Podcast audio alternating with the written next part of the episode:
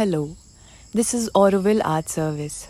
On the occasion of Sri Aurobindo's 150th birth anniversary, we bring to you the readings of his book, The Ideal of Human Unity in Different Languages. Capitolo ventiquattresimo La necessità di una unificazione militare. Nel processo di accentramento che ha riunito tutti i poteri di una comunità organizzata in un unico organismo governante sovrano, processo che è stato la caratteristica più saliente delle formazioni nazionali, la necessità militare ha svolto all'inizio il ruolo manifesto più importante. Questa necessità era al tempo stesso esterna e interna esterna per difendere la nazione dallo smembramento o dall'asservimento proveniente da fuori, l'interna per difenderla contro le sommosse e i disordini civili. Se un'autorità amministrativa comune è essenziale per legare insieme le parti costituenti di una nazione in formazione, il primo bisogno e la prima rivendicazione di quell'autorità centrale è di avere in mano i mezzi per impedire ogni dissidenza drammatica e ogni conflitto violento che potrebbero indebolire o rompere la formazione organica.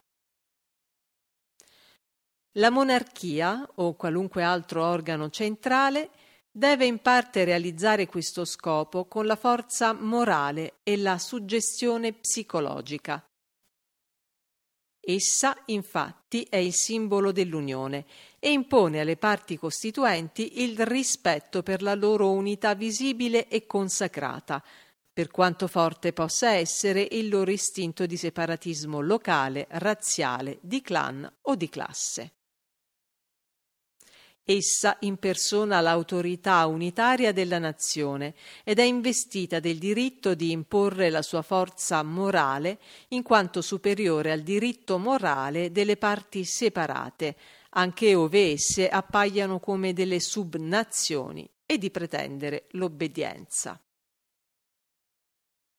Tuttavia, dato che queste motivazioni possono venire meno in ogni momento quando gli interessi o i sentimenti ribelli sono forti e le passioni si infiammano, l'organismo governante deve sempre avere ai suoi ordini la massima forza militare per intimidire gli elementi costitutivi e impedire lo scoppio di una guerra civile distruttrice. Nel caso si verifichi la guerra civile o una ribellione, come può sempre succedere quando la monarchia o il governo si identificano strettamente con una delle parti in una contesa, o la monarchia stessa sia oggetto del malcontento o dell'attacco, allora quest'ultima deve avere dietro di sé una superiorità di forze tale da essere moralmente sicura della vittoria in caso di conflitto. Detta superiorità non si può ottenere con tutta la perfezione possibile e in ogni caso si può ottenere solo se si giunge ad un effettivo disarmo, se non quando l'autorità militare è totalmente accentrata nelle mani dell'organo centrale e se tutta la forza militare effettiva e potenziale della società è sottomessa all'unico controllo di tale organo. Nel processo di formazione di uno Stato mondiale, per quanto vago e informe possa ancora essere, la necessità militare ha cominciato a svolgere lo stesso grande ruolo manifesto. I popoli del mondo possiedono già un'unità di vita, benché vaga e caotica, in cui nessuno può più condurre un'esistenza isolata, indipendente e autarchica. Ciascuno sente nella propria cultura, nelle proprie tendenze politiche e nella propria esistenza economica l'influenza e la ripercussione degli avvenimenti e dei movimenti delle altre parti del mondo. Ciascuno percepisce già sottilmente o direttamente che la propria vita separata è eclissata dalla vita del tutto. la scienza, il commercio internazionale e la penetrazione politica e culturale dell'Asia e dell'Africa da parte dell'Occidente trionfante sono stati gli agenti di questo grande cambiamento.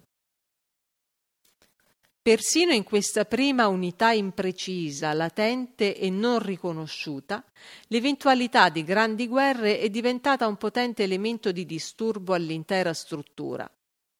Disturbo che potrebbe un giorno rivelarsi mortale per la razza umana.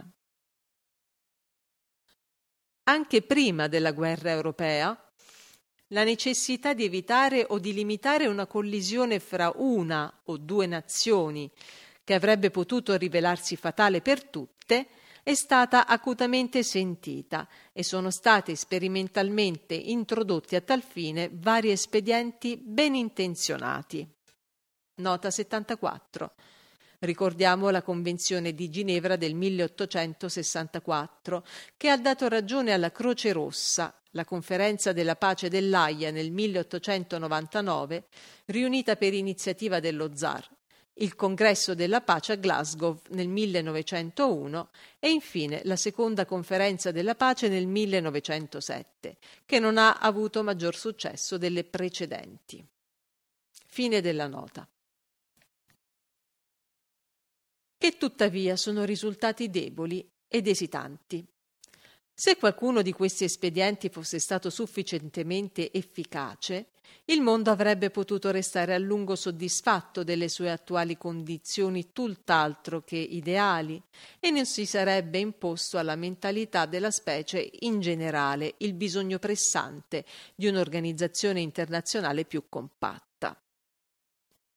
ma lo scontro europeo ha reso impossibile la continuazione a tempo indefinito del vecchio regime caotico e la necessità di evitare il ripetersi della catastrofe è stato universalmente riconosciuto per un certo tempo. Occorreva in qualche modo trovare o creare un mezzo per mantenere la pace internazionale e creare un'autorità che avesse il potere di dirimere le questioni internazionali pericolose e impedire quella che dal nuovo punto di vista dell'unità umana potremmo chiamare guerra civile tra i popoli dell'umanità. Diverse idee sono state presentate con più o meno autorità circa le condizioni necessarie per la pace internazionale. La più rozza fra di esse è stata quella prodotta da una propaganda unilaterale che nella sua insensatezza immaginava che la distruzione del militarismo tedesco fosse l'unica cosa necessaria e sufficiente di per sé a garantire la futura pace nel mondo. La potenza militare, le ambizioni politiche e commerciali della Germania e il suo senso acuto della propria confinata posizione geografica e del suo accerchiamento da parte di un'alleanza ostile, sono state le cause morali immediate di questa particolare guerra. Ma la vera causa stava nella natura stessa della situazione internazionale e nella psicologia della vita nazionale. Prima caratteristica di questa psicologia è il predominio e il culto dell'egoismo nazionale sotto il sacro nome di patriottismo. Ogni ego nazionale, come ogni vita organica, desidera una duplice autorealizzazione, intensiva ed estensiva o espansiva non ritiene sufficiente l'approfondire l'arricchire la sua cultura, la sua forza politica e il suo benessere economico entro i suoi confini se non c'è al di fuori un'estensione o un'espansione della sua cultura, un aumento della sua area, dominio, potere o influenza politici e un prepotente allargarsi del suo sfruttamento commerciale del mondo. Questo desiderio naturale e istintivo non è una depravazione morale anormale, ma l'istinto stesso della vita egoistica. Ora, quale vita oggigiorno non è egoistica? Questo egoismo, i mezzi pacifici e non aggressivi possono soddisfarlo solo in misura assai limitata. Quando si sente circondato da ostacoli, accerchiato, impedito da barriere che pensa di poter superare, scontento della quota di possedimenti e di potere che considera inadeguata ai suoi bisogni e al suo vigore, o quando gli si aprono nuove possibilità d'espansione in cui solo il suo potere può procurargli la sua porzione desiderata, è subito spinto a servirsi di una forza qualsiasi. Potrà allora essere frenato solo dall'entità della resistenza che verosimilmente incontrerà. Se incontrerà l'opposizione debole di popoli disorganizzati o male organizzati, l'egoismo nazionale non esiterà. Se temerà l'opposizione di rivali potenti, si fermerà per un po', cercherà alleanze e attenderà il suo momento.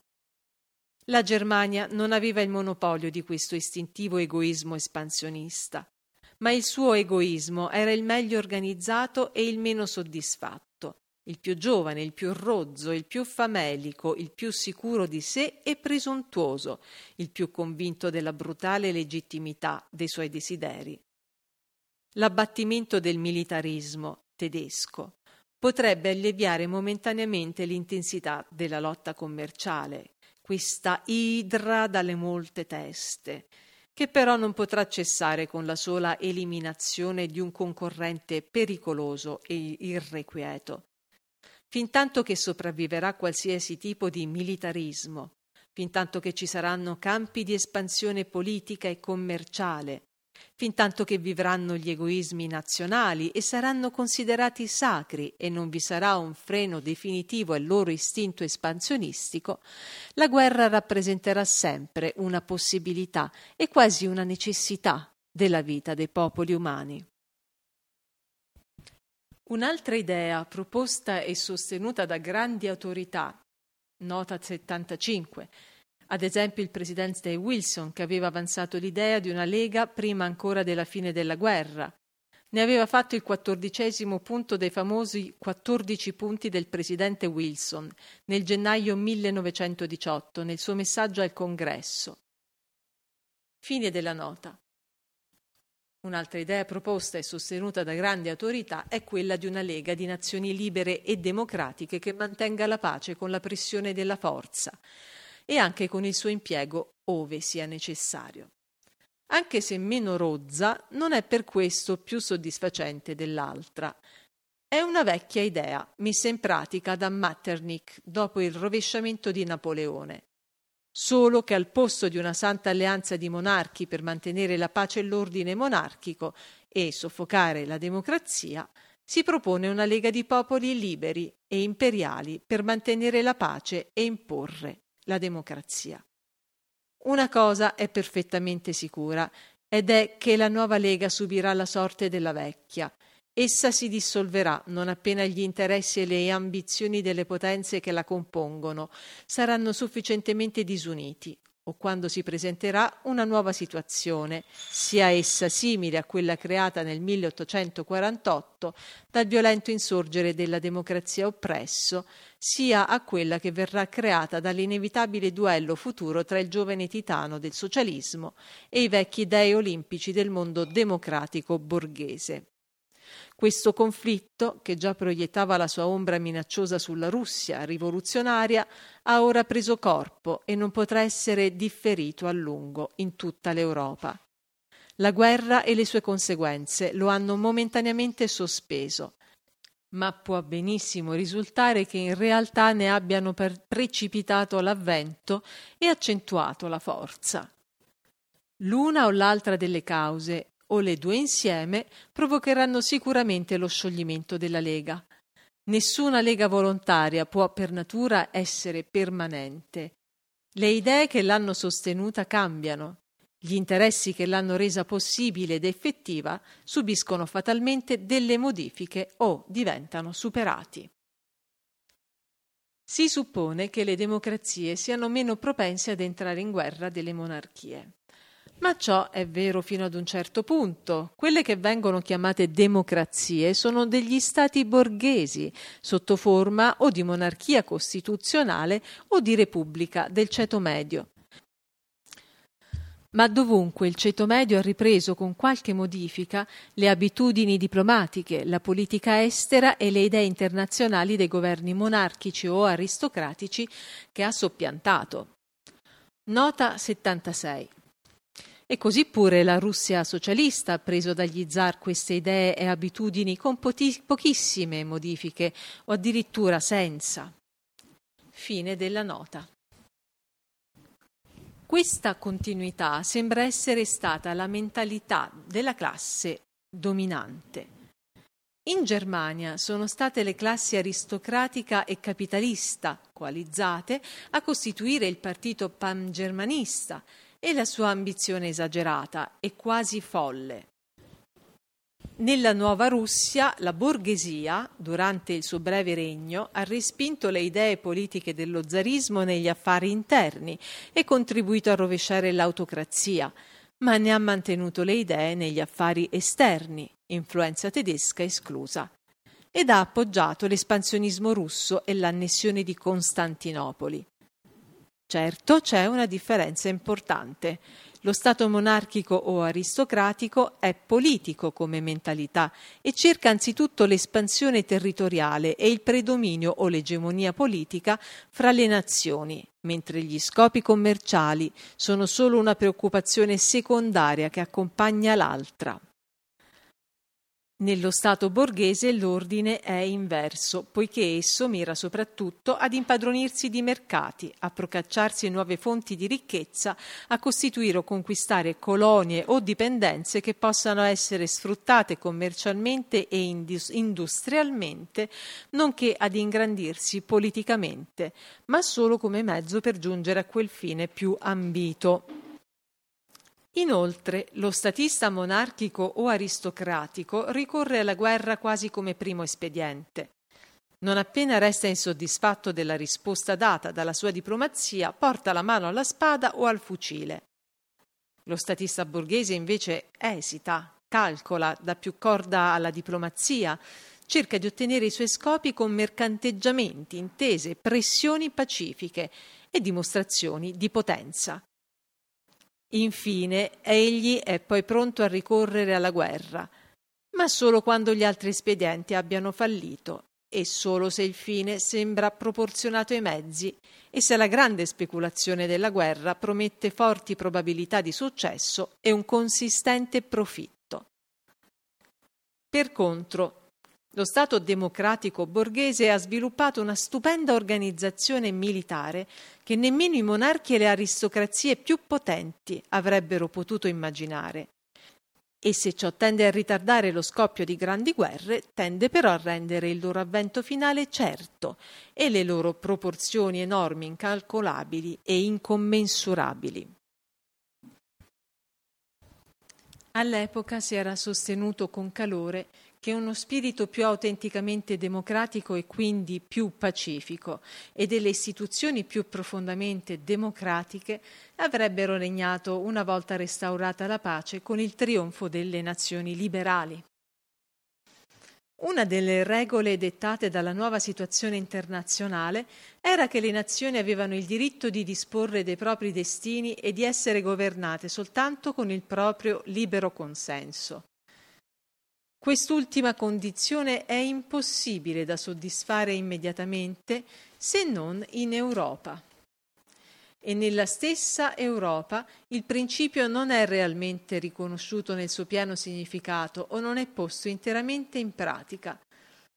Se fosse suscettibile di applicazione universale, se le relazioni esistenti tra i popoli e la psicologia delle nazioni potessero essere tanto modificate da stabilirlo come principio operante, si eliminerebbe una delle più fertili cause di guerra e di rivoluzione. Ma non tutte le cause scomparirebbero. La maggiore democratizzazione dei popoli europei non fornisce alcuna sicura garanzia. Di sicuro un certo genere di democrazia, una democrazia che per costituzione naturale si fondi sulla libertà individuale, sarebbe probabilmente poco disposta alla guerra, tranne che in momenti di grande eccitazione universale. La guerra richiede una violenta concentrazione di tutte le forze, uno spirito di sottomissione, una sospensione delle libertà di scelta, d'azione e di diritto alla critica, tutte cose estranee all'autentico istinto democratico. Ma è probabile che le democrazie del futuro siano dei governi fortemente concentrati, in cui il principio della libertà verrà subordinato da qualche forma di socialismo di Stato all'efficienza della vita della comunità. Uno Stato democratico di quel genere potrebbe benissimo avere un potenziale di guerra, anche maggiore di quello delle democrazie borghesi, e essere capace di spiegare un'organizzazione militare ancora più intensamente concentrata in caso di ostilità. E non è neppure del tutto certo che sarebbe meno tentato di fare uso dei mezzi e del suo potere. Il socialismo è stato internazionale e pacifico per tendenza, perché la necessità della preparazione di una guerra sono favorevoli al dominio delle classi superiori e perché la guerra stessa viene usata nell'interesse dei governi e dei capitalisti. Le idee e le classi rappresentate dal socialismo sono attualmente depresse e non progrediscono con la guerra né hanno alcuna partecipazione visibile ai suoi profitti. Resta da vedere, ma è facile prevederlo, quello che accadrà quando si saranno impadronite del governo con le relative tentazioni e occasioni. Infatti la detenzione del potere è il grande banco di prova di tutti gli idealismi e finora non ce n'è mai stato uno, religioso o laico, che l'abbia saputo superare o che sia riuscito ad evitare l'avvilimento e la corruzione.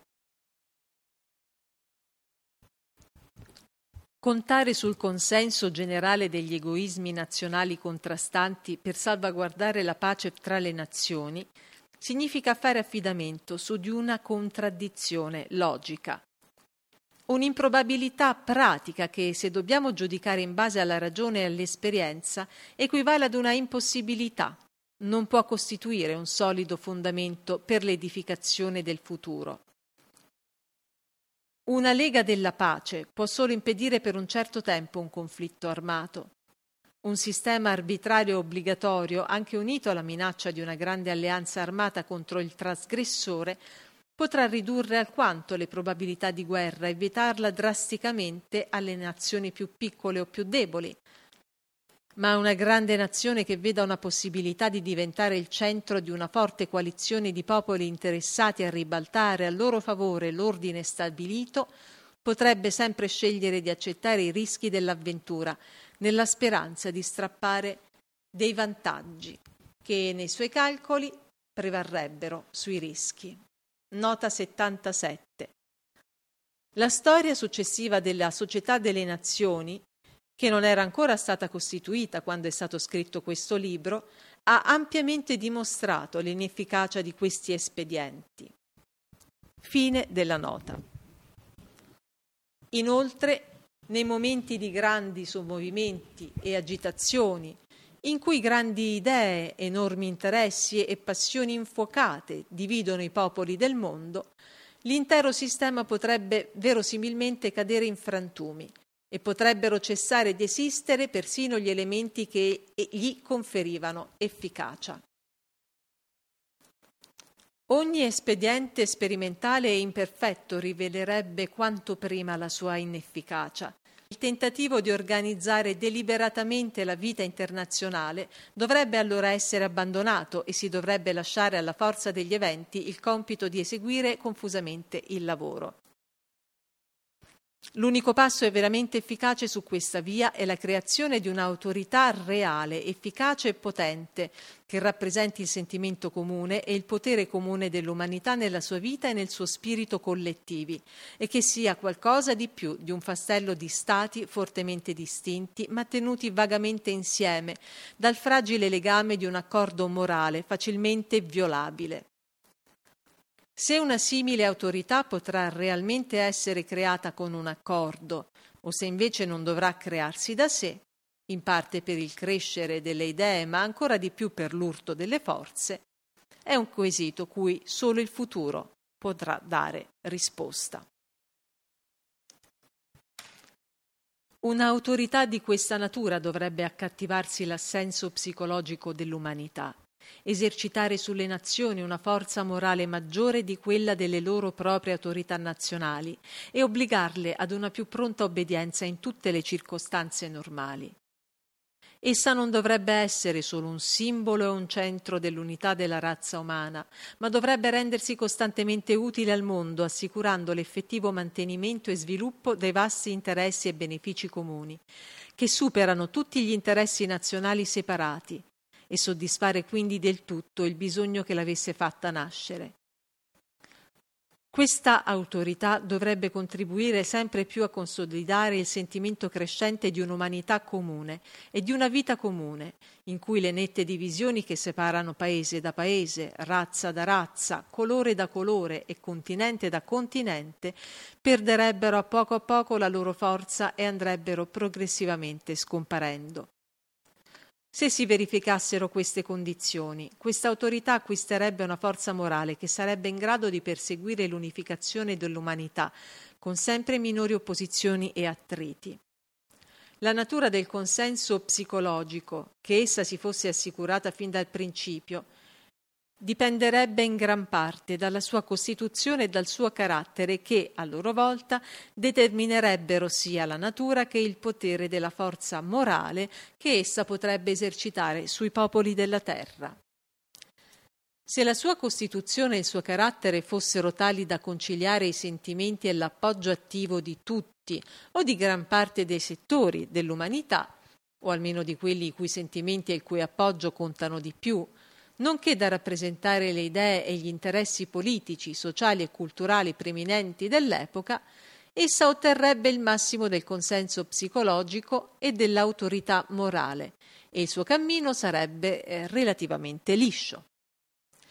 Se fosse carente sotto questi aspetti, dovrebbe compensare la carenza con una maggiore concentrazione e una dimostrazione di forza militare alle spalle e con dei servizi straordinari e spettacolari resi alla vita, alla cultura e allo sviluppo generali della razza umana, come quelli che assicurano all'autorità imperiale romana il consenso generale e duraturo dei popoli mediterranei e occidentali allo soggettamento e alla alla obliterazione della propria esistenza nazionale. Ma in entrambi i casi il possesso e la concentrazione del potere militare sarebbero per lungo tempo la prima condizione della sicurezza e dell'efficacia dell'autorità centrale e questo possesso dovrebbe essere il più presto possibile esclusivo. È difficile al momento prevedere un consenso delle nazioni del mondo al proprio disarmo totale. Infatti, fintanto che permarranno gli egoismi nazionali di ogni genere e con essi la reciproca diffidenza, le nazioni non sacrificheranno il possesso di una forza armata su cui poter contare per l'autodifesa, qualora venissero ad essere minacciati i loro interessi o quantomeno quelli da esse ritenuti essenziali per la propria prosperità e la propria esistenza. Ogni diffidenza nei confronti della garantita imparzialità del governo internazionale agirebbe nello stesso senso. Eppure, in mancanza di qualche grande e radicale cambiamento psicologico e morale, un tale disarmo sarebbe indispensabile per la definitiva cessazione della guerra.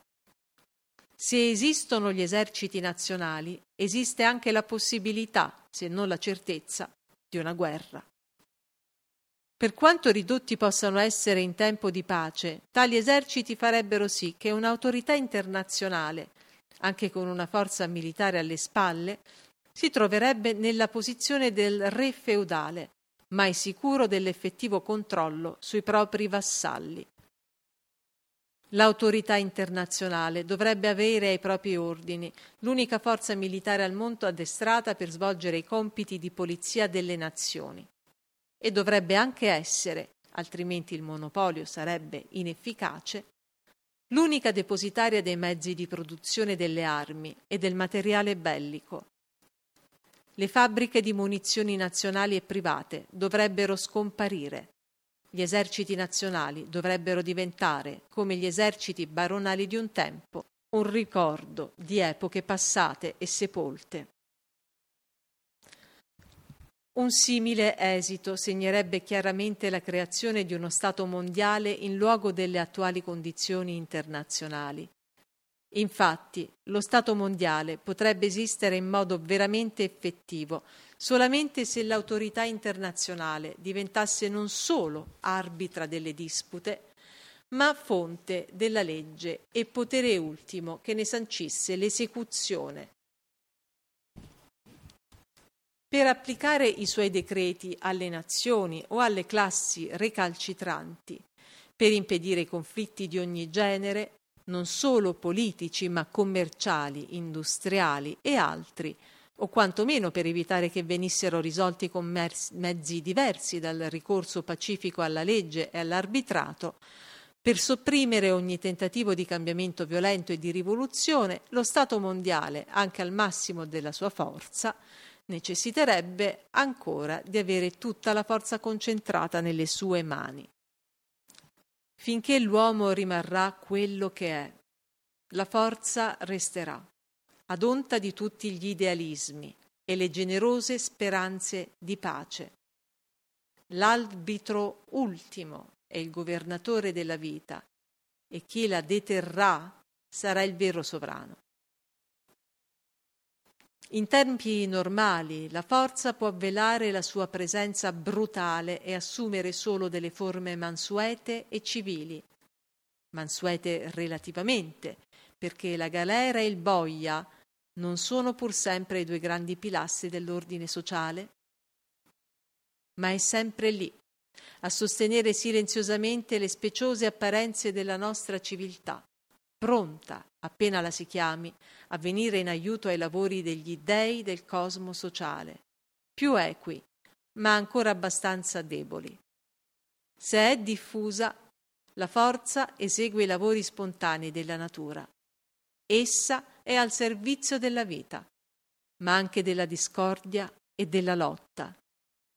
Se è concentrata, diventa la garante dell'organizzazione e dell'ordine.